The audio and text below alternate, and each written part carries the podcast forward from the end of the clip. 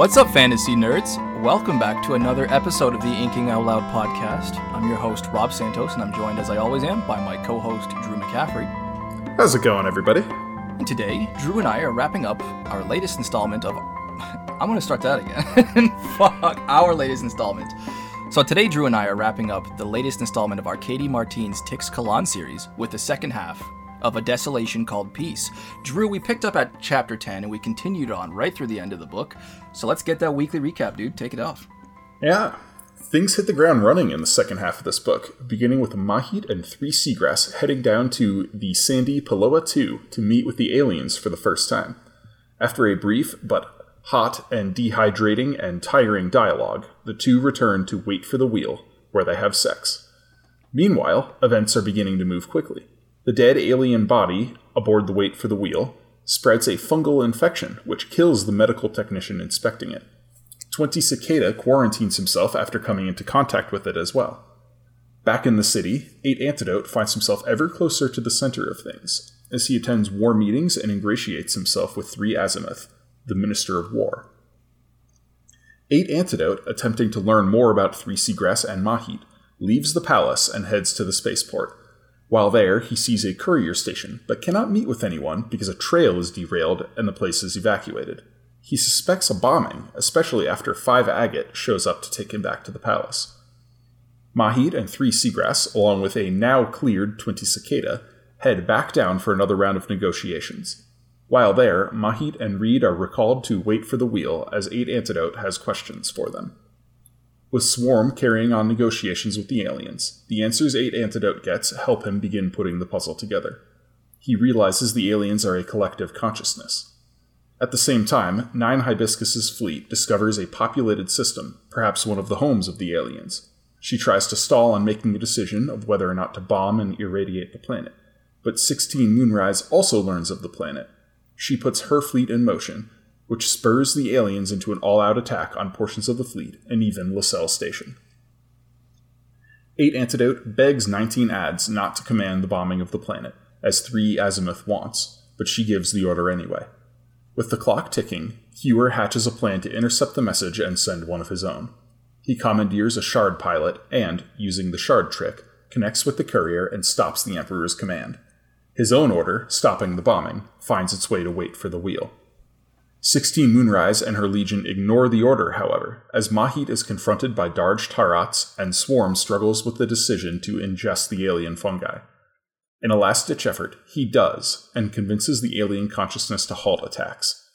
Nine Hibiscus makes a deal with the aliens to stop the 24th Legion and 16 Moonrise, preventing the war from spiraling out of control. 8 Antidote and 19 Adze discuss his decision to countermand her, and she is proud of him.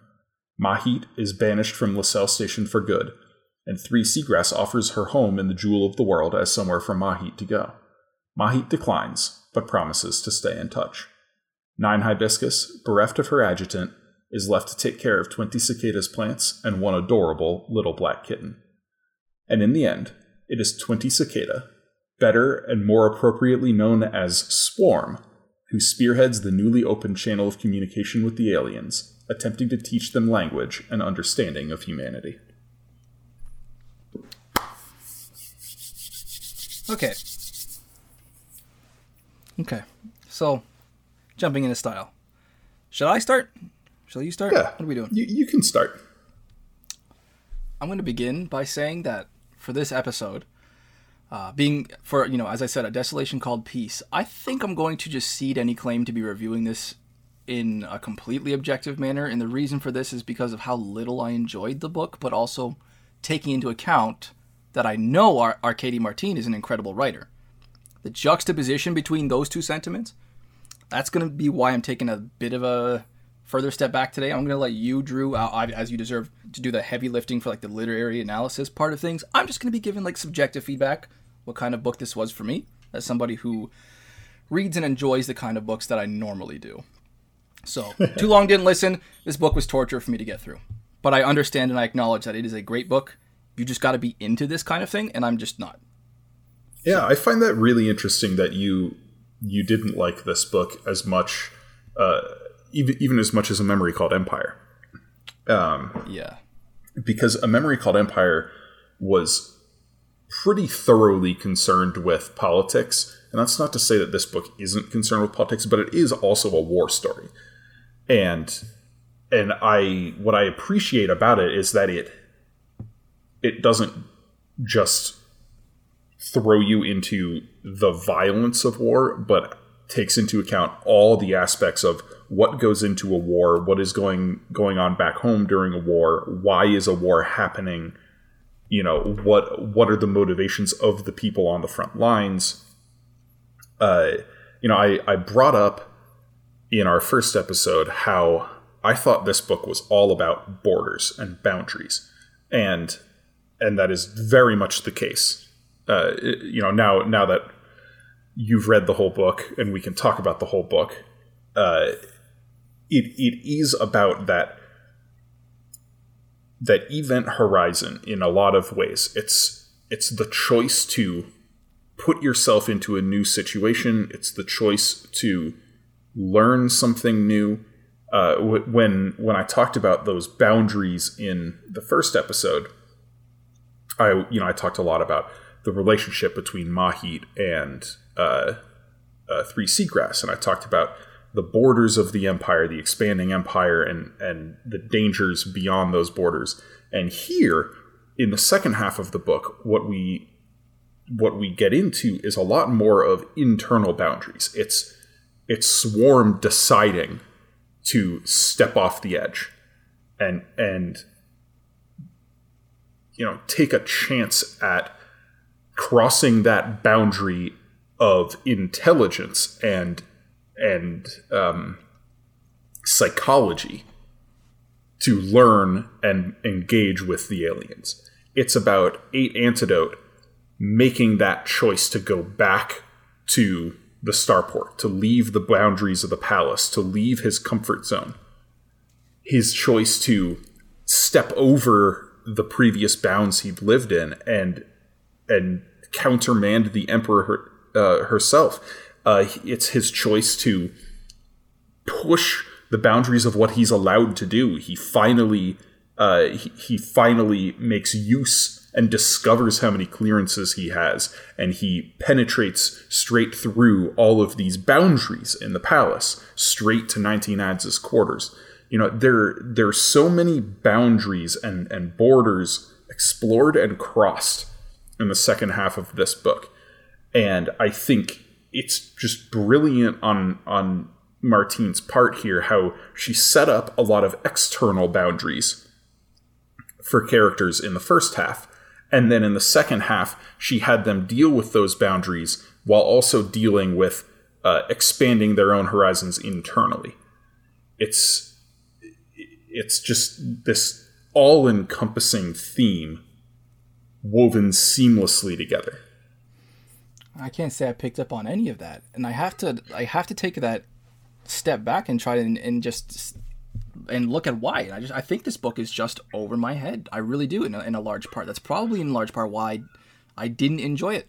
You know, hmm. um, and it hurts me to say that because I know Drew how much you love this book. Yeah, you know, and I've been hearing you and I've been hearing many others glow about this series and, and about Arkady Martine for months now, and I I get that she's a really really talented writer. I just I don't really I I don't have the tools to appreciate how brilliant she hmm. really is. Like I, I, I, I, just don't know what else to say. For me, it felt like this entire book was politics and intrigue and travel and culture shock. And I've been very vocal about this in the past, including on our last episode. There's no re- need to like rehash this point too egregiously. I just don't enjoy politics. Politics really bore me. And in abundance, it kind of infuriates me.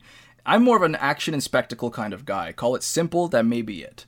There is pretty much zero action of any kind in this book. There was some, but there was also a span of about 300 pages across like the middle huge section of this book where the most exciting thing to happen for me again for me was two main characters having their first face-to-face conversation with the aliens.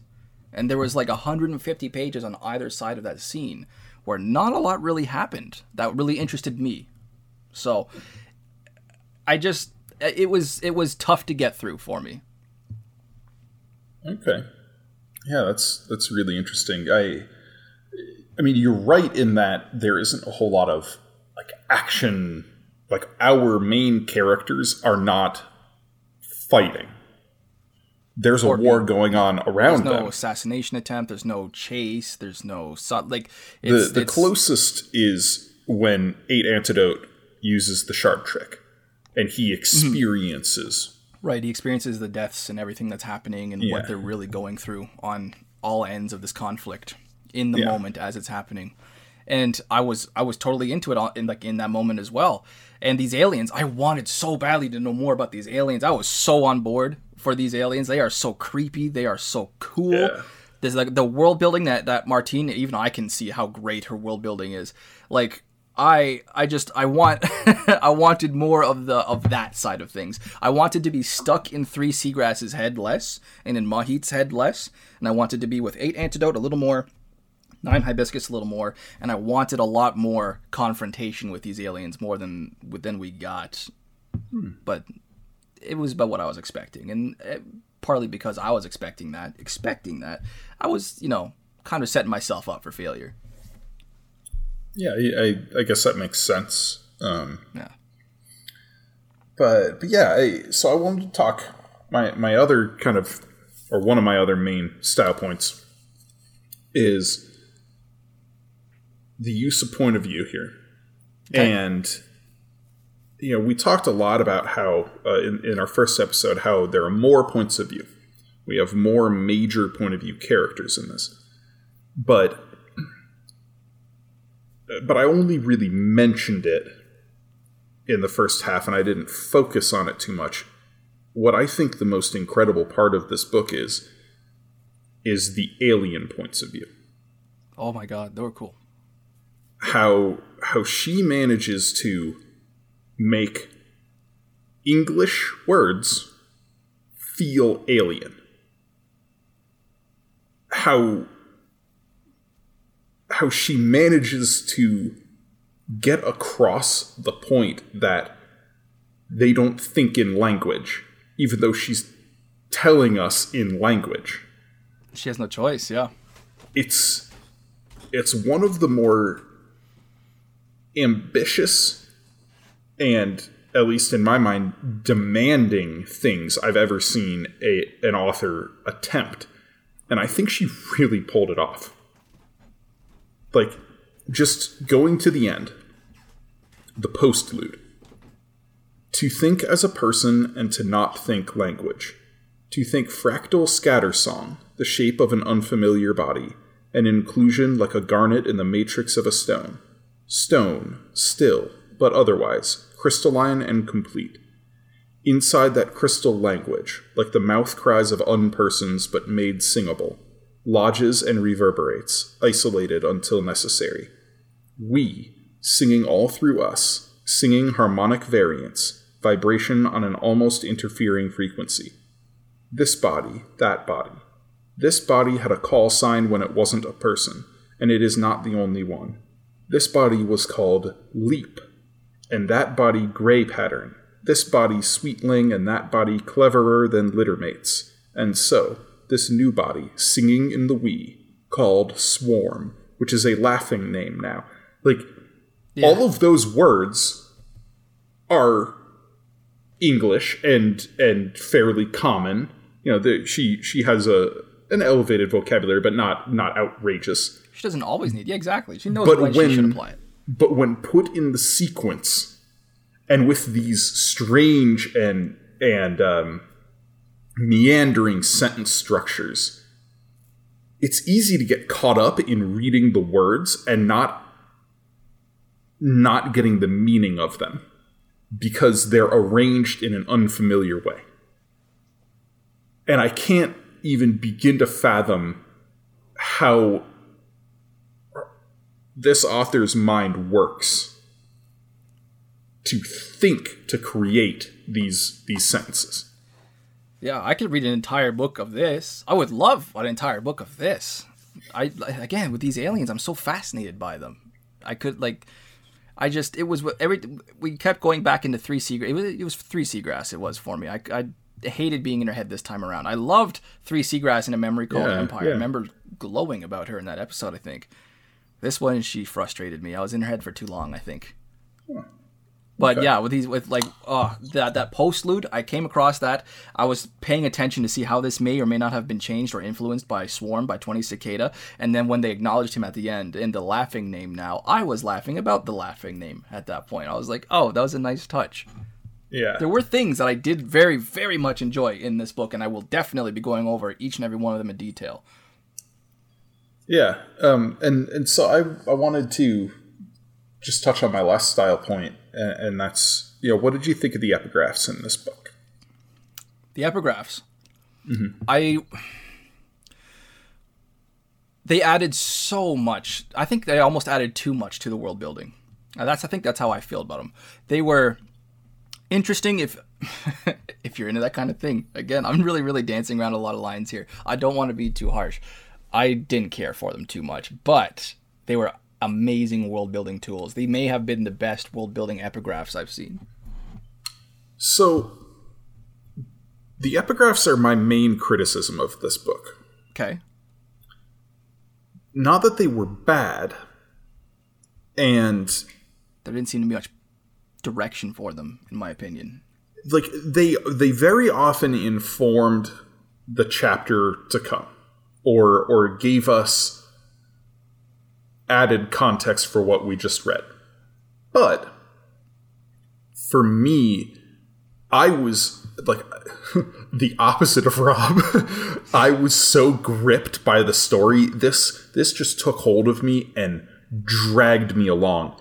And I'd get to the end of a chapter and and like all good chapter work, you you're left, you know, uh, on tenterhooks. You're you're you're excited to find out what happens next at the end of a chapter, and then I turn the page and I see a giant block of text that's like some manual or or a, a public service announcement or something like that, and I'm like, I don't care. I want to get back to the story and and so I felt, but I knew I couldn't just skip the epigraphs because they do provide context, and so I felt like they interrupted the rhythm of the story. E- like when I compare these to the epigraphs in something like the Stormlight Archive or Mistborn, those are so manageable. They're they're in very small chunks, two, three sentences at the most. Here we have not only giant block paragraph epigraphs, but there are two epigraphs before every single chapter. And so there's like some of them, it's it's a full page of text. That's just the epigraphs. And I'm like, I just wanna I wanna get back to Mahi. I wanna get back to Eight Antidote. I wanna get back to Nine High like I wanna get back to I the see. story. This is a smaller scale problem of how I felt about the book as a whole. I wanted to get back to Nine Hibiscus. I wanted to get back to the aliens. Get out of my way, these three seagrass. I don't care.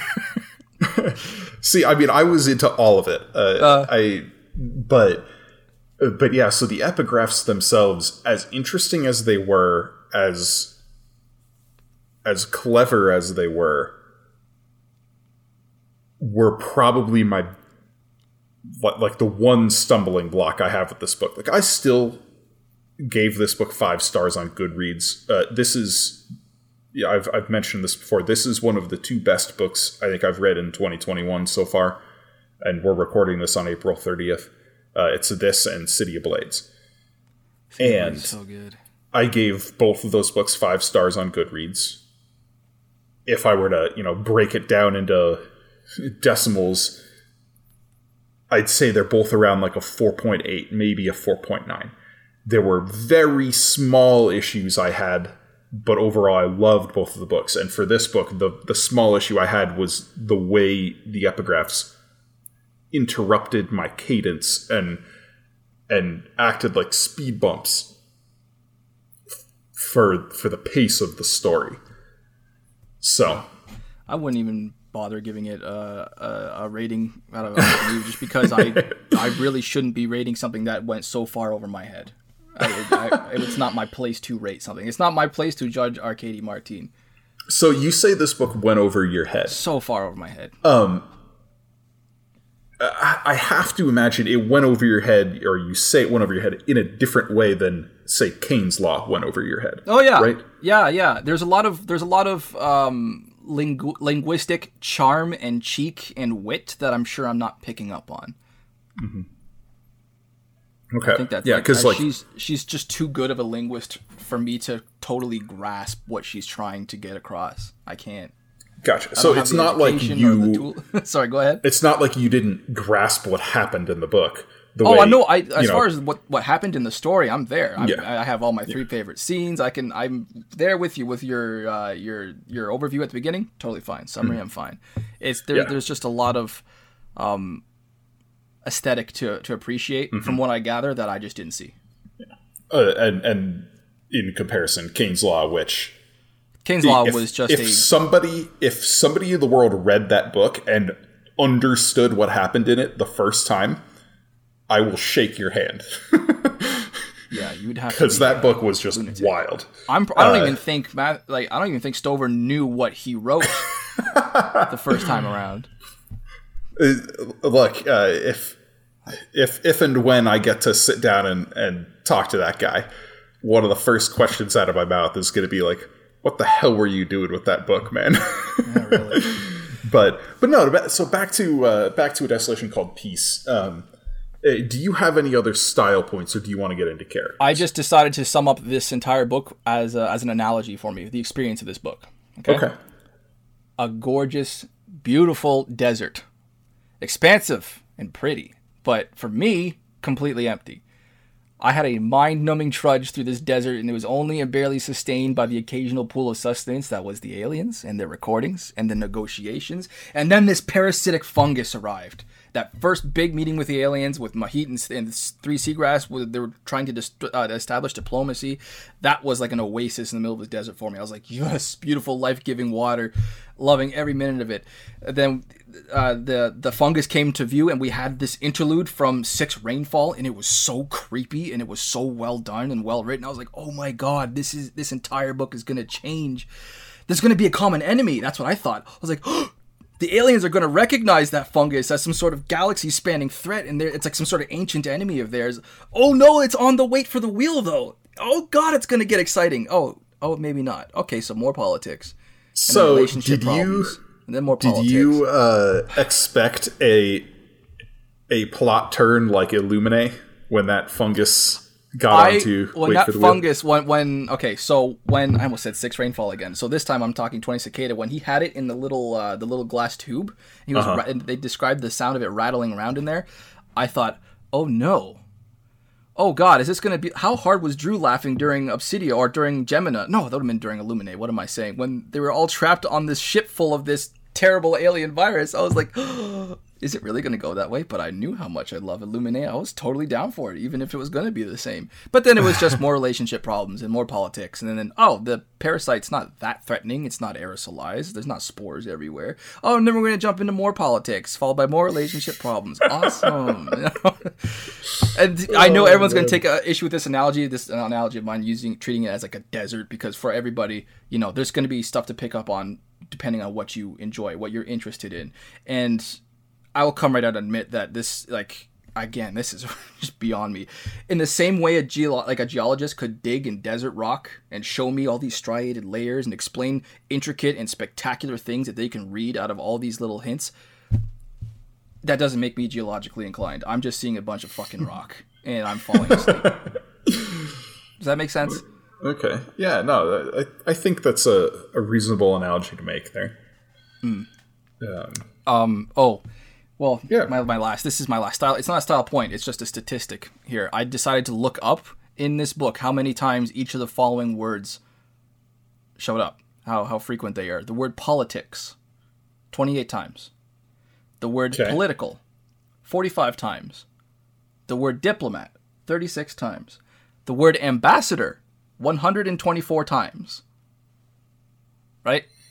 So there was it was about every half page or so, I was going, ah, crap, this is more of what I don't like. you know, How about- I'm coming off so fucking ignorant right now. Ah, I hate it. Ugh! do you so Don't you take have me the- seriously, the anybody. Sorry, You have the ebook. I had an ebook right beside me. Look up Think. valence. Valence. Oh, I think I once wanna or see twice. how many I, I times recognize valence. I'm taking chemistry now. One second. Yeah. Yeah, here it is. All right. Sorry. So. All right. Word or picture valence. E N C E. Go. We are looking at a grand total of two pages, so it's five on the first. So six times it's been used. Okay. That wasn't as bad as I expected it to be. Neither of these were as bad as I expected. I put down pol- like politics or political. I was expecting to see 494 times. Is what I was expecting to see. oh, oh my god. But yeah. Yeah. Okay. Well, let's let's move into our character discussion here. Oh, oh, okay. All right. Let's start with Mahit and Three Seagrass. Okay. I know. I know they're not your favorite, No, what gave it away? but I like again to me a very similar reaction um, to their relationship in the first book. Uh, they're adorable to me, but uh, this is one of the reasons I love this book so much. That bittersweet ending, that heartbreaking decision, the knowledge that Mahit has that she does not belong in the city. She is not Teixcalaanli. She cannot do that. Not if she's going to retain her sanity and not if she's going to, uh, you know, put into a relationship what Three Seagrass deserves. But she still loves her. And she still wants her and she's now cut off from the one place she felt was home and and it's this like melancholy moment you know in the hydroponics garden at the end there and and her saying you've asked me twice now what i want is to feel like if you ask me a third time i can say yes that line Yeah. was That punch. so good that was yeah. and and so you know there's there's all the diplomat stuff there's all the linguist you know the desire to be a poet they both have this desire to be poets and both like uh like i i think a lot of artists uh, feel there's a there's a bit of imposter syndrome going on. You know, they they both feel like they don't belong. They can't call themselves poets, yet they continually surprise each other with turns of phrase, poetic descriptions. Like, oh, maybe you are a poet. Maybe I can be a poet. I I just I loved I loved the tenderness of their relationship and the the way their character arcs intertwined. It was so appropriate for three seagrass to stop at Lsel Station and pick up Mahit.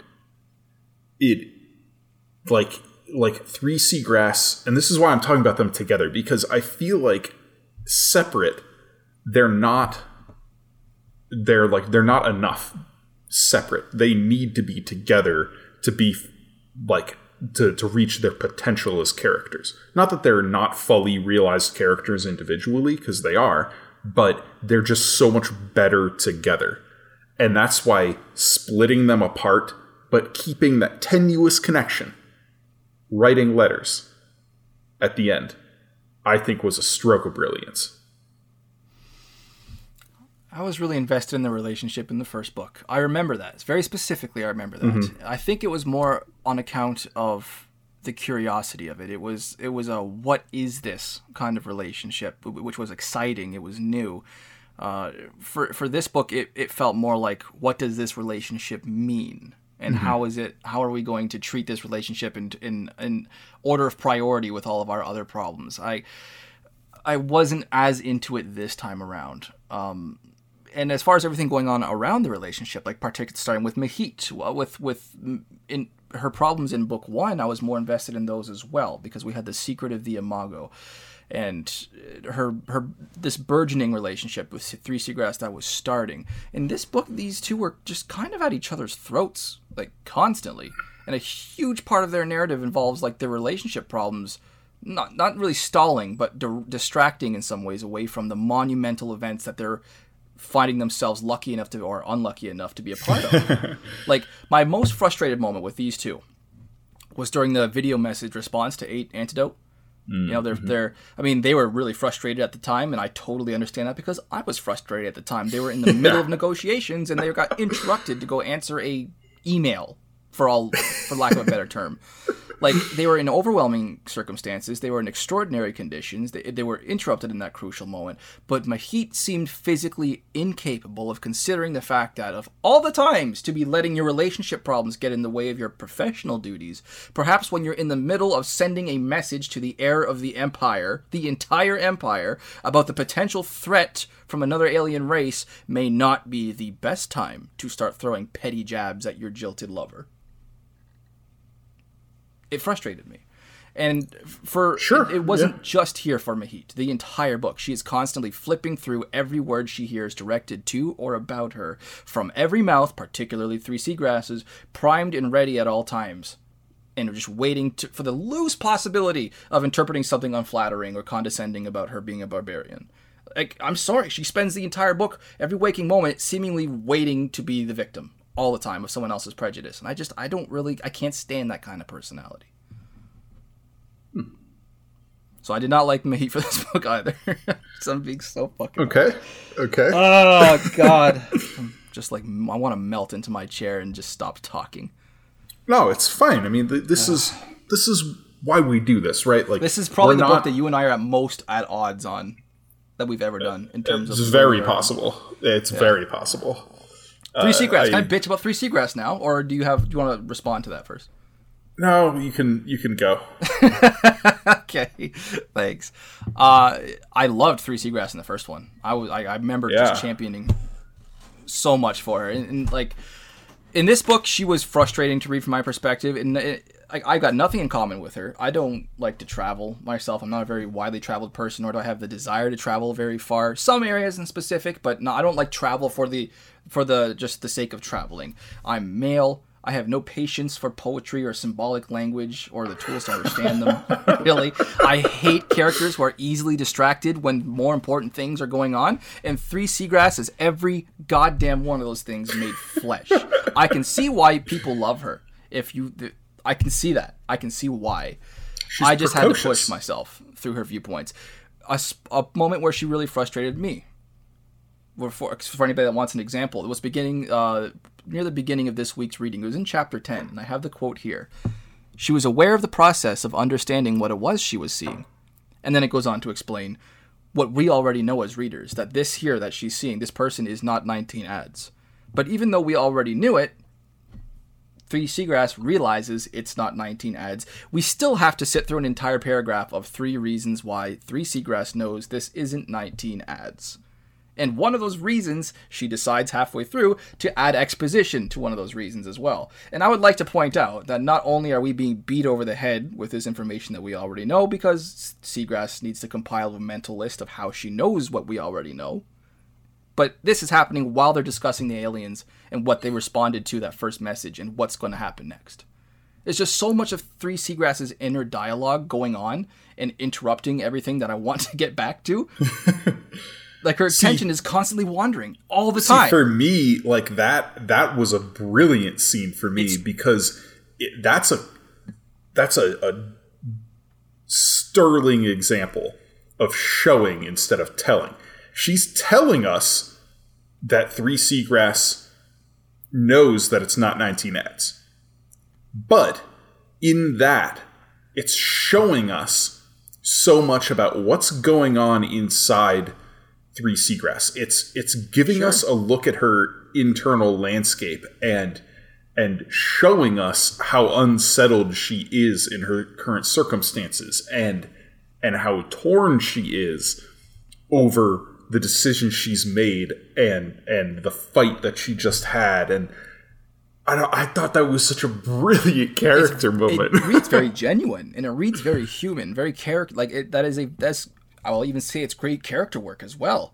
Yeah, like, it's just I'm I want to know what's happening, and she can't stop thinking about all these things that have nothing to do with what's going on right now, and it's yeah. interrupting my flow of what I mm-hmm. want, and I'm being very selfish as a reader, and so I. Well, I, I, don't think you're being selfish. You know, it's just what what it comes down to. There is that the author is more concerned with exploring different conflicts than you are.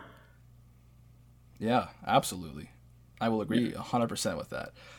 Um, let's see here. Oh, while they were being debriefed after their first conversation in the desert, Three Seagrass has a thought when they're, I think they're back talking with Nine Hibiscus again. When she was less dehydrated and less exhilarated, she would examine the political situation on the weight for the wheel with the attention it obviously deserved. and I read that going, oh God, oh no, oh please don't do that. Oh please don't do that. Don't put me through that. Uh, she never really got a chance, so. Yeah. I just that right there is just why I'm like, mm, I want. Where's eight antidote? Where's nine hibiscus? Let's get back to so the aliens. How, how much? Get... I'm Sorry, curious. How much do you think it hurt Three Seagrass as a character not having Twelve Azalea around anymore? Oh, read. Do you think he was a big part of why you liked her so much in in the first book? Was their friendship? Um, yeah, I can see that. I hadn't even considered that. I, I, I yeah, I, that could very well be it. It was the fact that her relationship with Mahit was new, and we would we didn't know what it was or where it was going, so it felt exciting and fresh. And she had that long-standing relationship with Twelve Azalea, and they knew each other so well that they already know knew all the buttons to press on one another, and it was entertaining in that kind of its own way, right? Yeah. But with like, Mahit, just arguing all book long. This book like with three seagrass in the first book she is firmly rooted. She's operating off of a strong foundation. She's in her element. She's doing what she's been trained to do. She has people around her that she knows and trusts. And mahit represents something new and exciting. In this book three seagrass is totally unmoored from everything that gave her that foundation. She's doing a new job that she's probably not really trained for she's lost her her uh, uh, what do you what do you call it? Like her uh, patron so to speak in 19 Adze. Uh, she's uh, she's lost her best friend. And that new relationship is moving out of its honeymoon phase where it's not just like oh this is the new exciting thing. This is now like this is something real that i need to figure out how to navigate you know? Like so i wonder if losing that stability as like a a home base where she can go be adventurous and then return to you know this this rock. She's had that rock torn out from under her and now she's completely untethered and she can be flighty or she's she has to be flighty in yeah. her interior landscape which you don't like yeah, yeah. Like I don't want anybody to come out of this thinking that I, I don't think that she's a well written character or that she's not very sure. human and very realized in her own mm-hmm. right. Um, it's just it's not the kind of person that I would want to hang out with or listen to speaking constantly and about every little thing that comes to her mind when there's more important things going on and I'm more, I'm a simpler more direct blunt tell me the facts tell me what I need to know right now let's make something happen and see something cool I don't like all of this beating around the bush. Okay. Well, well, let's uh, let's talk about eight antidote now. Yes, let's talk about eight antidote. Because to me, he is the gem of this book. The gem of this book. Good, good. Okay, okay. Justify that. I mean, I mean, who knows? Will I agree? Will I not? Am I going to be more contradictory? A a child's point of view in yep. an adult book. Yeah. Is a daring thing to do and she nailed it. He is so just like you want to just like give this kid a hug. You want to help him. You want to you want to mm. help him navigate this adult world that he by necessity lives in. Yes. and you're so proud of him when he Yes. figures stuff out Yes. and he does things. A, a- the biggest surprise of this book when I first read it was Eight Antidote. I wasn't surprised about it how much I enjoyed Eight Antidote at all because I remember thinking last book, I'm like, oh, this is going to be an important player in the future. I didn't realize that he was still going to be a child in the next mm-hmm. one, and I liked it. I did like the the, the juxtaposition with all of these mat- far more mature viewpoints in and around him. You know, like he was a strong part of my reason for for finishing this book. To be entirely honest, uh, like. I- I'll say I was most innately invested with him because you know he's the only young male in the story, right? Um, and he's one of the more engaging characters because he's a future emperor. You know, and he has all these coming of age issues, and by that I mean the responsibility that's involved. He's not coming Sure. of age as an adult, but his responsibility is very much coming of age. Um, I wasn't really particularly interested in his plot line though until the second half. And I will say that he's the one I'm most emotionally invested in, which I don't think will come as a surprise to anyone. You know, she, Martine is clearly taking care to treat this character in a very specific way. Yeah. And and uh, one of my three favorite scenes absolutely does include eight antidotes, and I don't think it's going to be what you think it is. So Interesting. And I, I just realized none of my three favorites include him, even though he may have been my favorite character. Well, yeah, my favorite point of view character in the book. Ah, fine distinction. He- Swarm Swarm was my favorite character. Yo, Swarm was so cool. Um, there's this one moment from Eight Antidote that felt so incredibly genuine that it made me actually laugh out loud. Martine made me laugh out loud, and there was this errant thought of of his being Eight Antidote as he thinks about. I think he was thinking about his his goodbye, his hug with the um, t- two cartographer. That's the kid, right? The yeah, yeah. Map. Um, yeah. Yeah, it was something like being seven was so much easier than being eleven, or be was much simpler than being eleven. And I was that that hit me right in the cringe, but in the good way, in a great way. Martine found that shameful moment that everyone has as a teenager, thinking, "Oh, I'm so glad I'm finally grown up," and still Yeah. being amusingly ignorant in the eyes of the actual adults. What a snipe that line was! It was perfectly executed. I will drink Mm. to that. The sheer audacity of that thought was so genuine. I loved it. It was a great character moment for for Eight Antidote, and it was a good strike, uh, good Yeah. mark in favor of uh, Arkady Martine too. And look, I, I think the last thing I'll say in Eight Antidote, and it's really all I need to say, is that the entire time we've been talking about him, I have just had this this smile on my face. like he's just a heartwarming character, uh, someone you you want to root for. You're proud of for his achievements. You're sympathetic when he fails. His chemistry You're- with uh, three azimuth, Yeah, yeah. awesome, awesome stuff. Yeah. So, uh, yeah. Now, now let's let's move on to nine hibiscus Okay. and uh, and and twenty cicada I think they're again they're kind of a package deal. Cool, cool. Um. Interestingly, Swarm is my favorite character in the book. I didn't really care for nine hibiscus. There were some there were some fun scenes with her, but her problems I didn't care much about. And this is this is my second like fairly big criticism. Again, in the grand scheme of things, small, but relatively in this book, one of my two biggest criticisms, along with the epigraphs, is like I just didn't. Uh, I I didn't get invested in her conflict with sixteen Moonrise. I didn't ever like. How do I put it? Like I, I never felt like I was fully on her side. Like I, I never understood her uh, in in terms of what made her tick. There's a lot about her that we find out, but we don't find out her, if that makes sense. We we hear so much like, oh, she inspires loyalty. She's she's got the the imposing frame. She's a great, you know, fleet captain. You know, she's strategically smart. All of these things, but we don't really know what makes her tick. And because of that, I felt like her points of view were pretty much just like a clear window for me to observe events. Yeah, cool. So to follow that up, I'd ask then: Did did we? Is there any moment? Because I don't remember any of these moments, but I could have. I could. My memory is terrible. Let let that record stand. Do we ever get to see Nine Hibiscus happy or smiling at any point in this book? Maybe the closest is Did she ever get a break? Swarm is in quarantine and he calls her my dear. But Oh, but even she's that, she's out. kind of yeah. She's like, she's internally thrilled, but she's upset about it as well. Yeah, because that doesn't bode well. Yeah, Yeah.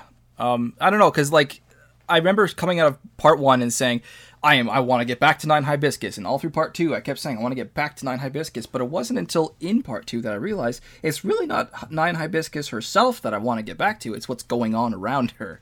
Yeah. I'm not. I also I'm not particularly invested in her as a character. I just wanted to get back to her because of, of what she was involved with. Um, like she had this incredible reputation that for me didn't even come close to living up to. Like too much of her inner conflict seemed to revolve around 20 Cicada. And while that is absolutely excusable and understandable, she's human after all. I just I wasn't really impressed with her like fatalistic attitude about needing to pulverize that planet at first, you know, considering how late her orders came to cease the attack. And, and losing 20 Cicada, like she just she that she's just so vulnerable. I wasn't expecting Yeah. her to be so vulnerable over the idea of losing 20 Cicada with a reputation like hers. So I was kind of just not impressed, and because of that, she kind of fell flat for me. yeah. Like I, I feel like I understand what Martine was going for with her, but but like you said, it, it just sort of fell flat. Like her two biggest conflicts were both ended in sadness, right? Like there's this whole political uprising, like near mutiny, by half of her legion's fleet captains. And we don't really get a resolution to that story. And then and then she has to order the deaths of at least the the command crew of the 24th Legion. And then her other her other conflict is who is she without 20 Cicada? And I feel like we never really found out who she is without 20 Cicada, and then she loses 20 Cicada. So it's like she she just ends in sorrow, and we don't know enough about her as herself to to wonder or to care about what she's going to do going forward. Like like for me, I I was gripped, you know, by by the implications of Mahit living in the empire of Teixcalaan, but not living in Teixcalaan with my, uh, with three seagrass. I was gripped by the implications of that. I was not. I, I never, ever, through two readings of this book, wondered, oh, what is Nine Hibiscus going to do now? Never wondered that. I didn't care. Yeah, yeah, that makes sense. I agree with that. I just, again, this has to do with with my own expectation, perhaps letting me down in large part. But I came out of part one expecting Nine Hibiscus to have this huge, dramatic, maybe even sacrificial saving play, and she was going to show us why her troops adore her in the way they do. But we never got anything like that, and so I was like, mm-hmm. oh, okay. Yeah. I mean, Yeah. yeah. And as far as the 20 Cicada goes, 20 Cicada Oh. slash Swarm slash best part of this My fucking man. book. My man. My man, Tony Cicada. I liked him right away. Uh, I didn't know why. I couldn't pinpoint why. I think he was a nice counterpoint to the the gravity and the seriousness that Nine Hibiscus brought to the table as a as you know as a leader as she should have. But I mean everything about this guy from the point that the fact that they they brought was it a, a tapestry or a wall hanging of his, a covering Uh-huh. of his to, to shield themselves in the sun, and he was so concerned with getting it back. You know the. The, the, the little kitten that he adopted, which by the way, Oh. was there this is going to be perhaps an unpopular opinion what was the reason of this of, for the cat why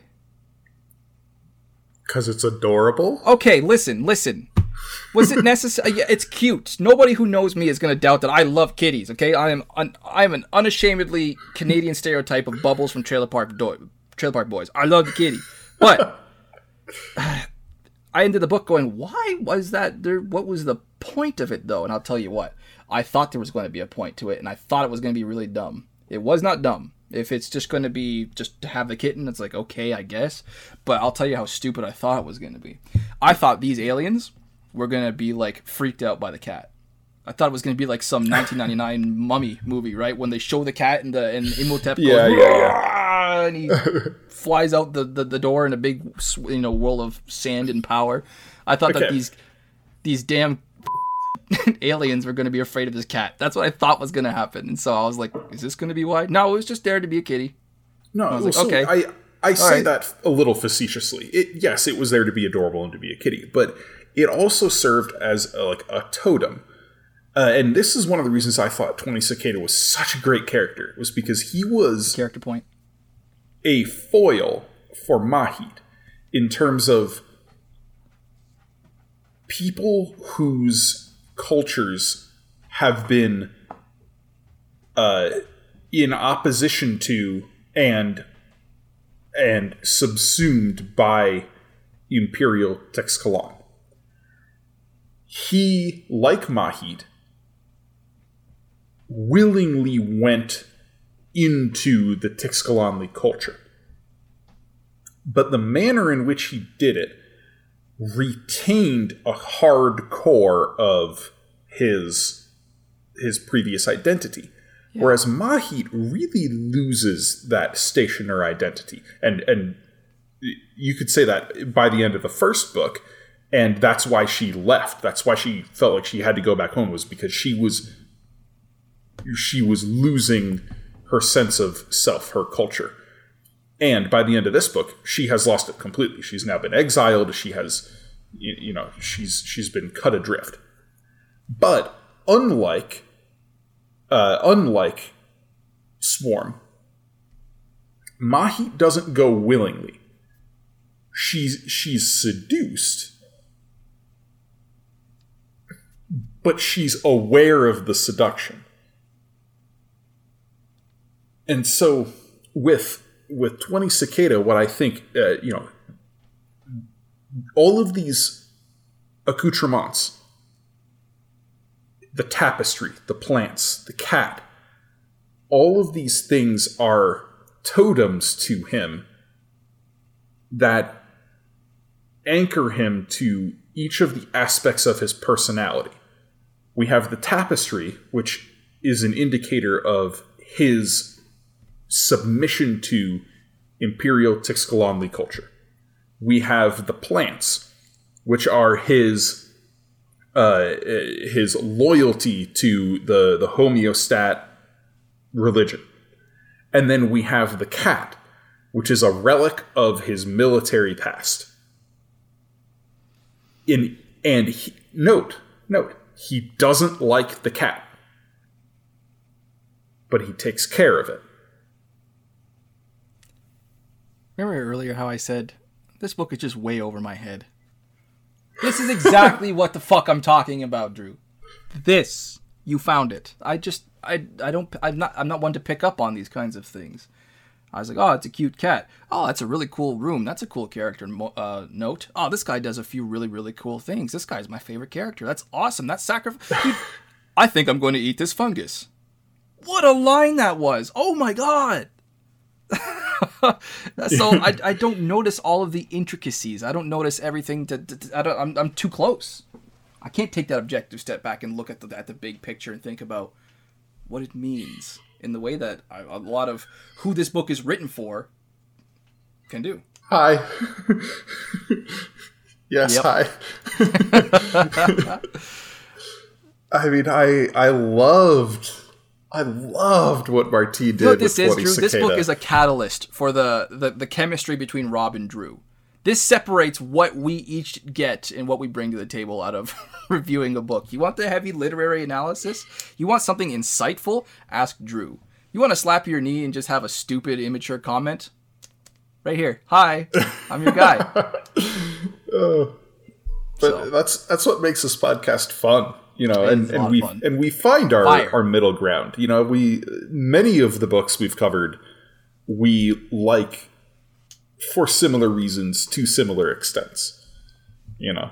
Yeah. But but yeah, this this book I will freely admit this is a this is crack for Drew. This is yeah, and this is a lot of just this is sand for Rob. Yeah, And and Rob is Anakin Skywalker. Yes, it, it's coarse and it gets everywhere. What's how's the quote? It's rough, it's coarse, it gets everywhere. Never. I- I'm just. That's again Drew's territory. Star Wars is Drew's territory. Oh man. All right, miscellaneous Yeah, uh, points. Do we have anything else about uh, characters or about Tony Cicada in particular before we talk about other characters?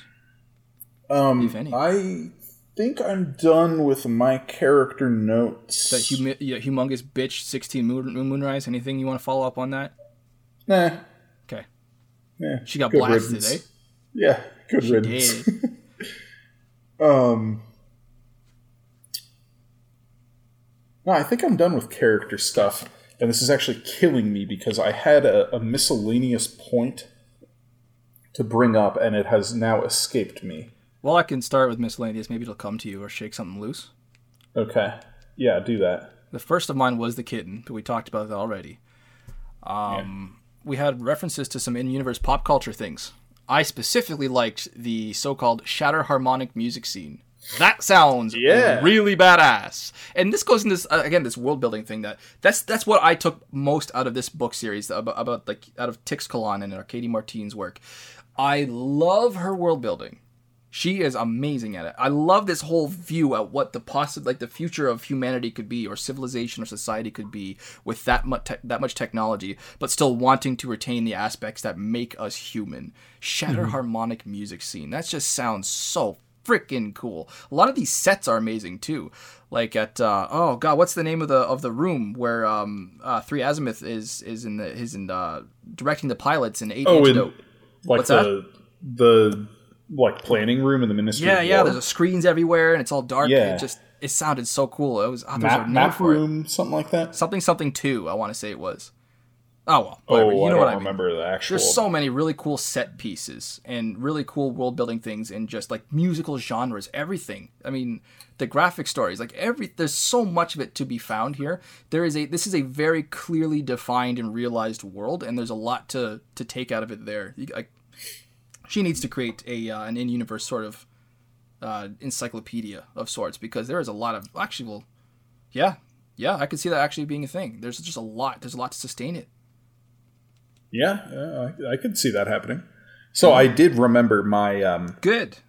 my miscellaneous point, and and this ties back to the criticism I had with Nine Hibiscus, where I felt like her conflicts were never fully resolved, and she never had the time to get established as a character. And and that got me thinking, you know, as I was saying that, how this is a really fast-paced book. Events Really? just go. there's there's I expected going in, I expected there to be much more of like a drawn out campaign, more more like checkpoints along the way. But things just moved, moved, moved. You know, we we hit that, you know, we we have right at the beginning in chapter 10 the the meeting with the aliens for the first time, right? the rest of the book basically takes place over a day. Yeah. Yeah, it's a very long day.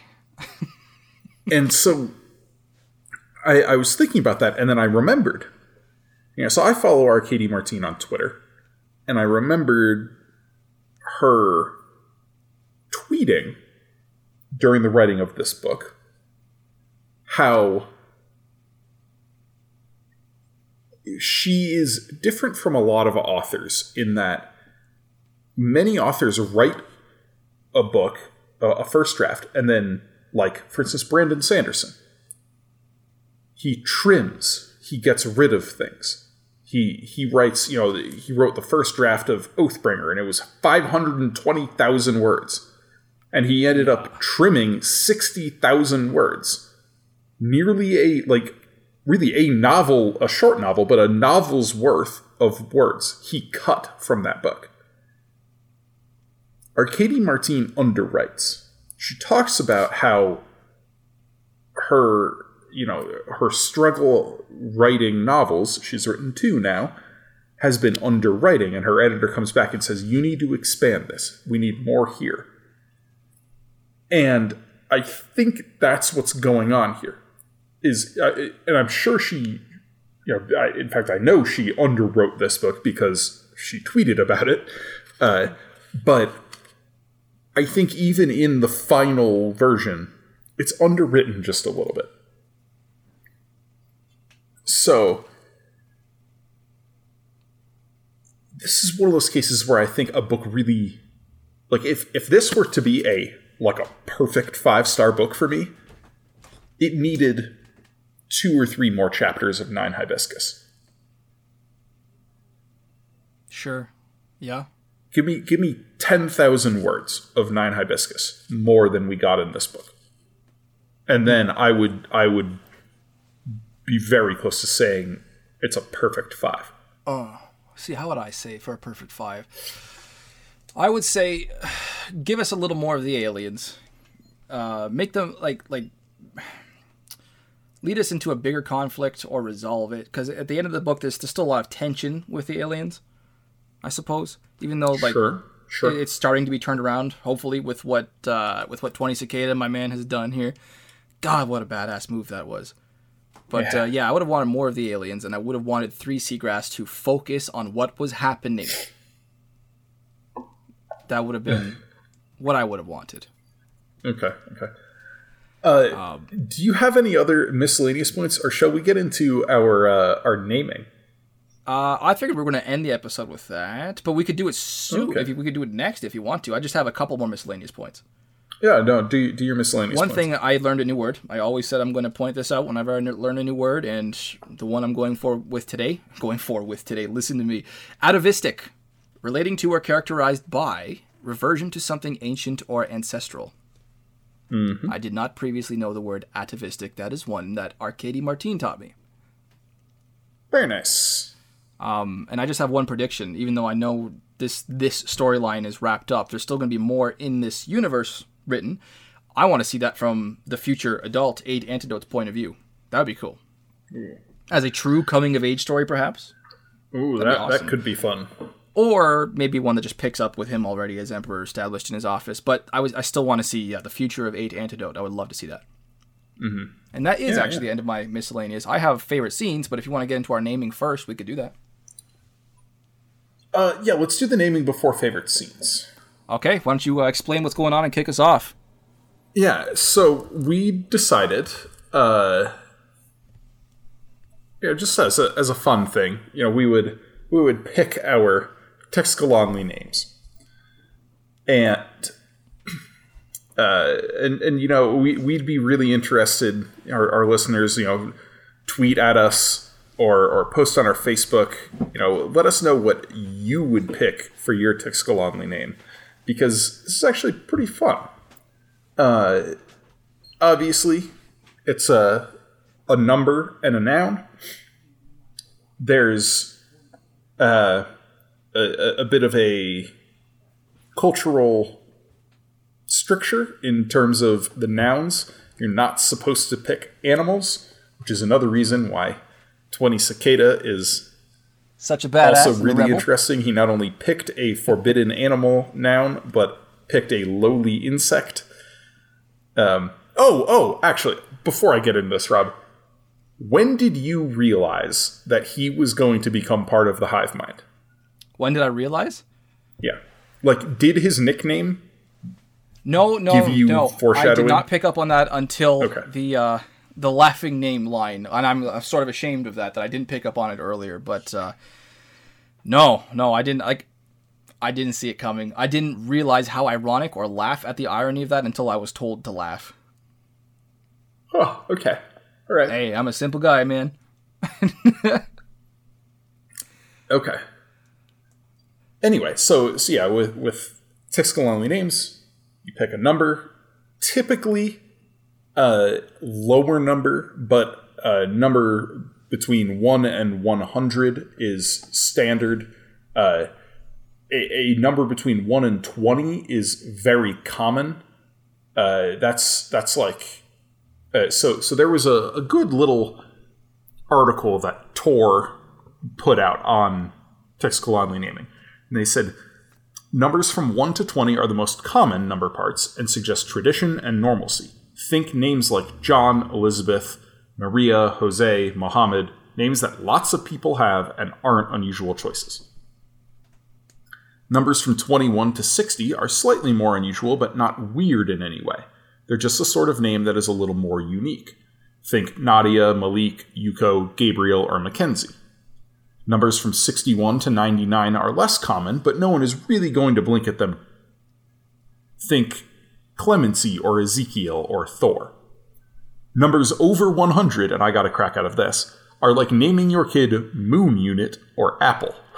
Or like Elon Musk's, uh, God, what's his damn kid's name? Oh, it's like Ash something something. There's, have you seen how this thing is spelled? Yeah, it's, yeah, I've, I have seen it. it's like X dash A E two one or something yeah, like yeah. that. Yeah. X Ash and then, like that. Yeah. yeah, and and so so then you know there's nouns uh, as as I said, no animals and no self-propelled inanimate things. So, yeah, yeah. Okay. Uh, it, it said boat is an acceptable noun, but self-driving car is not. And then in in a parenthetical, honestly, both boat and self-driving car are names that Teixcalaanlitzlim would laugh at. yeah, they would. I mean, I laugh at them just now, and I don't even have the context, at least for yeah. Yeah. Wow. Okay. So, so Rob, I am going to introduce myself to you today as 27 Sativa. 27 now, sativa. Okay. 27 because that's just my lucky number. We started this podcast on the 27th day of the month on my 27th birthday for starters. Um, and as far as sativa goes, um, I considered it. I dismissed it at first because I just hate being a stoner stereotype. But it occurred to me that this is absolutely counted as a flower, and so yep. it was just too good not to use. I am definitely 27 sativa. All right, yeah, that's that's definitely a Teixcalaanli name. They they love mm, their flowers. You. Yeah. oh, very nice. Well, I Drew. I am nine lexicon. Lexicon. Appropriate. I very appropriate. Yeah, I like you. Nine is my number. Uh, I, yeah. I thought about 94. The the two numbers I have worn most commonly in hockey are 9 and 94 but I am for sure a more like traditional person. Uh, my name is Drew. I feel like you know a- Andrew. That's a pretty traditional name, uh, and and the the the sixty one to ninety nine range there. I'm like, I don't think that really fits me, so I can't do ninety four. And then lexicon, uh, not only uh, the word side of it, but the again the form, the the the like guidepost of it fits my aesthetic. I think. I think it does so, too. Yeah. Yeah. All right. This has been 27 Sativa, Sativa signing off with 9 Lexicon. I like that. Yeah. And, and okay. now we have to do our three favorite scenes. Okay. Three favorite scenes. Shall I start or are you starting? Uh, you can go first. Okay. My third favorite scene in this book is the Dekakel Onchu interlude. Specifically, and Onchu sitting in the nexus of Pilot's command. For her, the true heart of Lsel, no matter what heritage believed about their room repository of Imago machines, Onchu, sitting there, has to ask her pilot to not come home. To not lead that hungry thing that Tarats thinks could devour an empire back to the fragile shell of Lsel Station. It is the worst thing she's ever done. What a powerful yeah. bit of writing that was. That was some. That was a heavy bit there. That was a good one. Well done. For sure. My okay. third favorite scene was the showdown on the bridge of Weight for the Wheel. when Mahit raises her hand to slap Counselor Darj Tarats. Mm. Yeah. And we wanted, oh, we were frothing at the mouth just to get that little bit that we wanted. Yes. Yes, we did. And I love It Three was- Seagrasses, a bit of a bit of chewing up there in this scene too was great. She is sharp when she wants to be. Three Seagrass. Oh, oh yeah, she's she, uh, can, she can impale you before you realize you've been punctured. mm-hmm. Yep. tongue like a razor. tongue like a yeah like i was gonna say like a fungus that just spreads through your whole body just boom i want to know what how like i want to know what Tarats did immediately following this conversation he i you just gotta stare at the wall and go oh my god Yeah, yeah. that stuck with him probably okay my second favorite scene and this is my eight, my eight antidote scene. Um, but it's not the one in the uh, in the shard trick. This is his first visit to the spaceport when the alarms first start going off and the crowd surges and he finds himself all alone and terrified and to use his own specific words the only one who doesn't know what to do. And that overwhelming effect that that has the, the, the overwhelming effect of that many emotions and the body's natural childlike response to just start crying because he's he's still young but he's also at the same time just adult enough to be ashamed by it I mean, I, it's, it's been a long time since I felt something like that, but I still remember that feeling exquisitely, mm-hmm. being like a 10 or 11 year old and thinking, this is too much. Am I going to start crying? And because I think, oh my God, am I going to start crying? I start crying. Mm-hmm. And that, I mean, it hits hard. That is some wonderful, raw emotion tapping there on Martine's part, and it really worked for me. yeah, very nice. Yeah. Oh, and it made that later scene so much more appropriate and awesome when he decides, I'm going to take things into my own hands. I Yeah, love I'm that. gonna go so- back. Yeah, I'm gonna go back to that same spaceport, and he already has PTSD from it. You know. Oh, And I'm gonna- did we ever find out what happened? What was that? ins- Like, what derailed the train, and what incendiary device that was? No, uh, we we never found out. I I read that as um, it totally was a bomb, Yeah. but So but she just she just left it up in the air because it Yeah. didn't. You didn't really need to know. You just needed him The to have the PTSD thing- to have the context Yeah. Mm-hmm. for him to make that decision to go back and, and appreciate what sacrifice he was making to do that.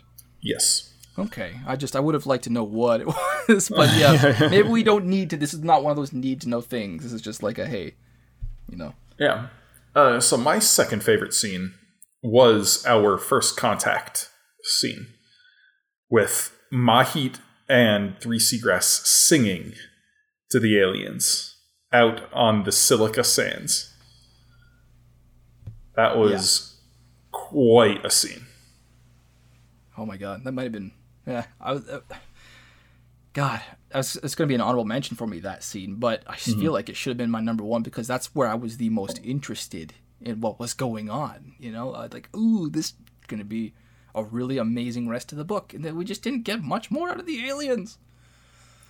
But yeah, I loved that scene. I loved that scene. Yeah. So So what was your favorite?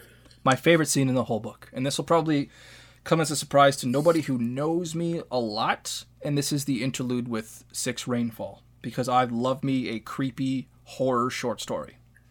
And this medtech that first encounters the alien fungus, from the first glimpse of that fungus, I was terrified.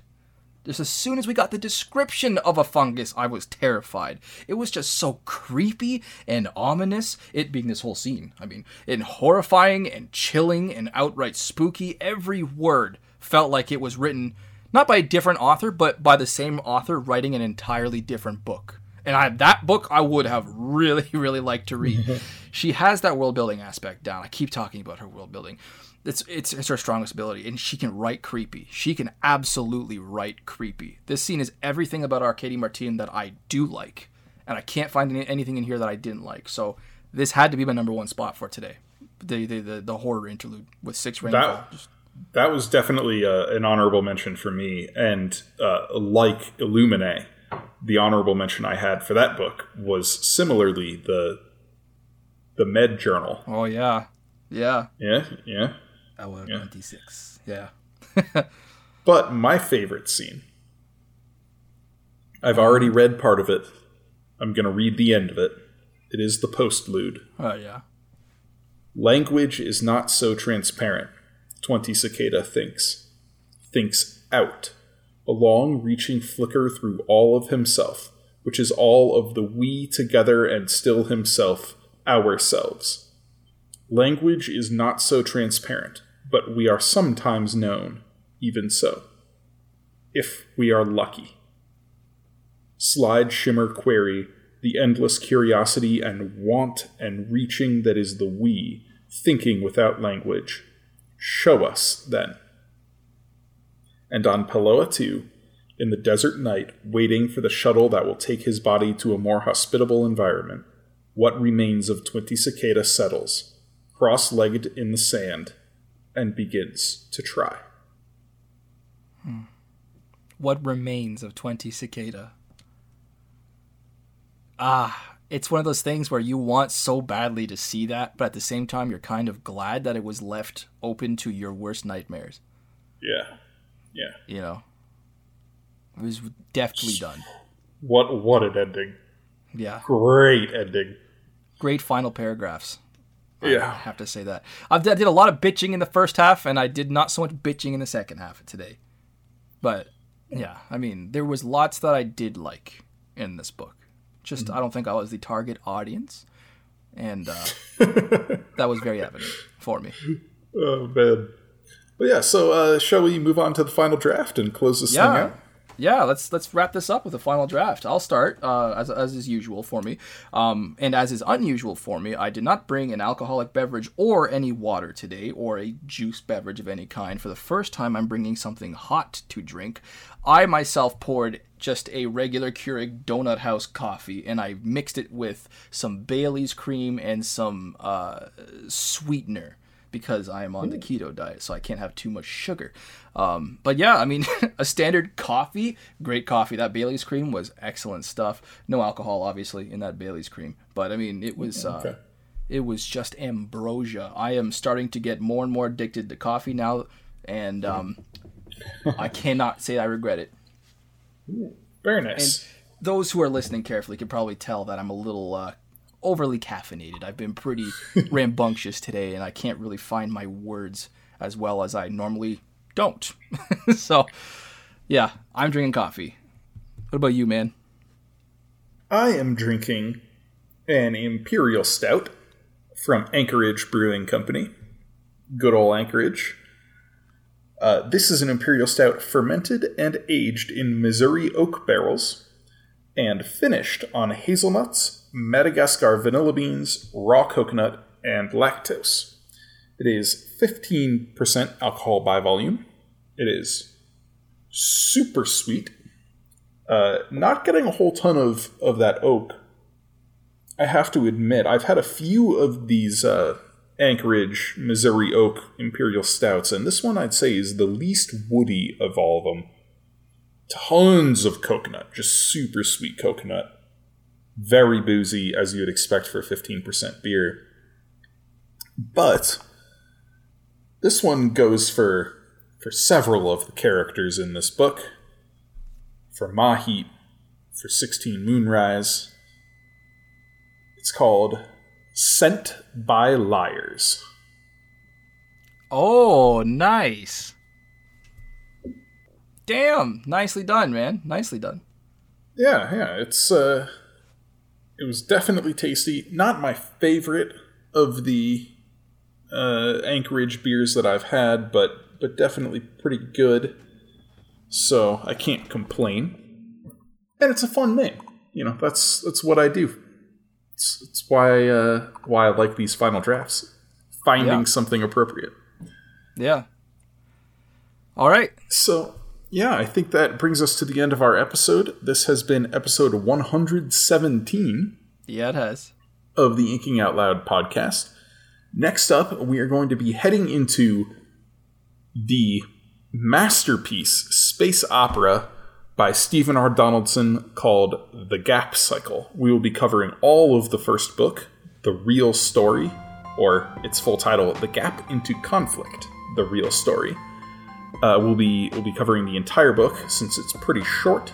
we highly recommend reading along with us uh, as we go through the series. It's it's a lesser known uh, but extremely good uh, space opera, and we're gonna have a few special guests along the way. So tune in for that.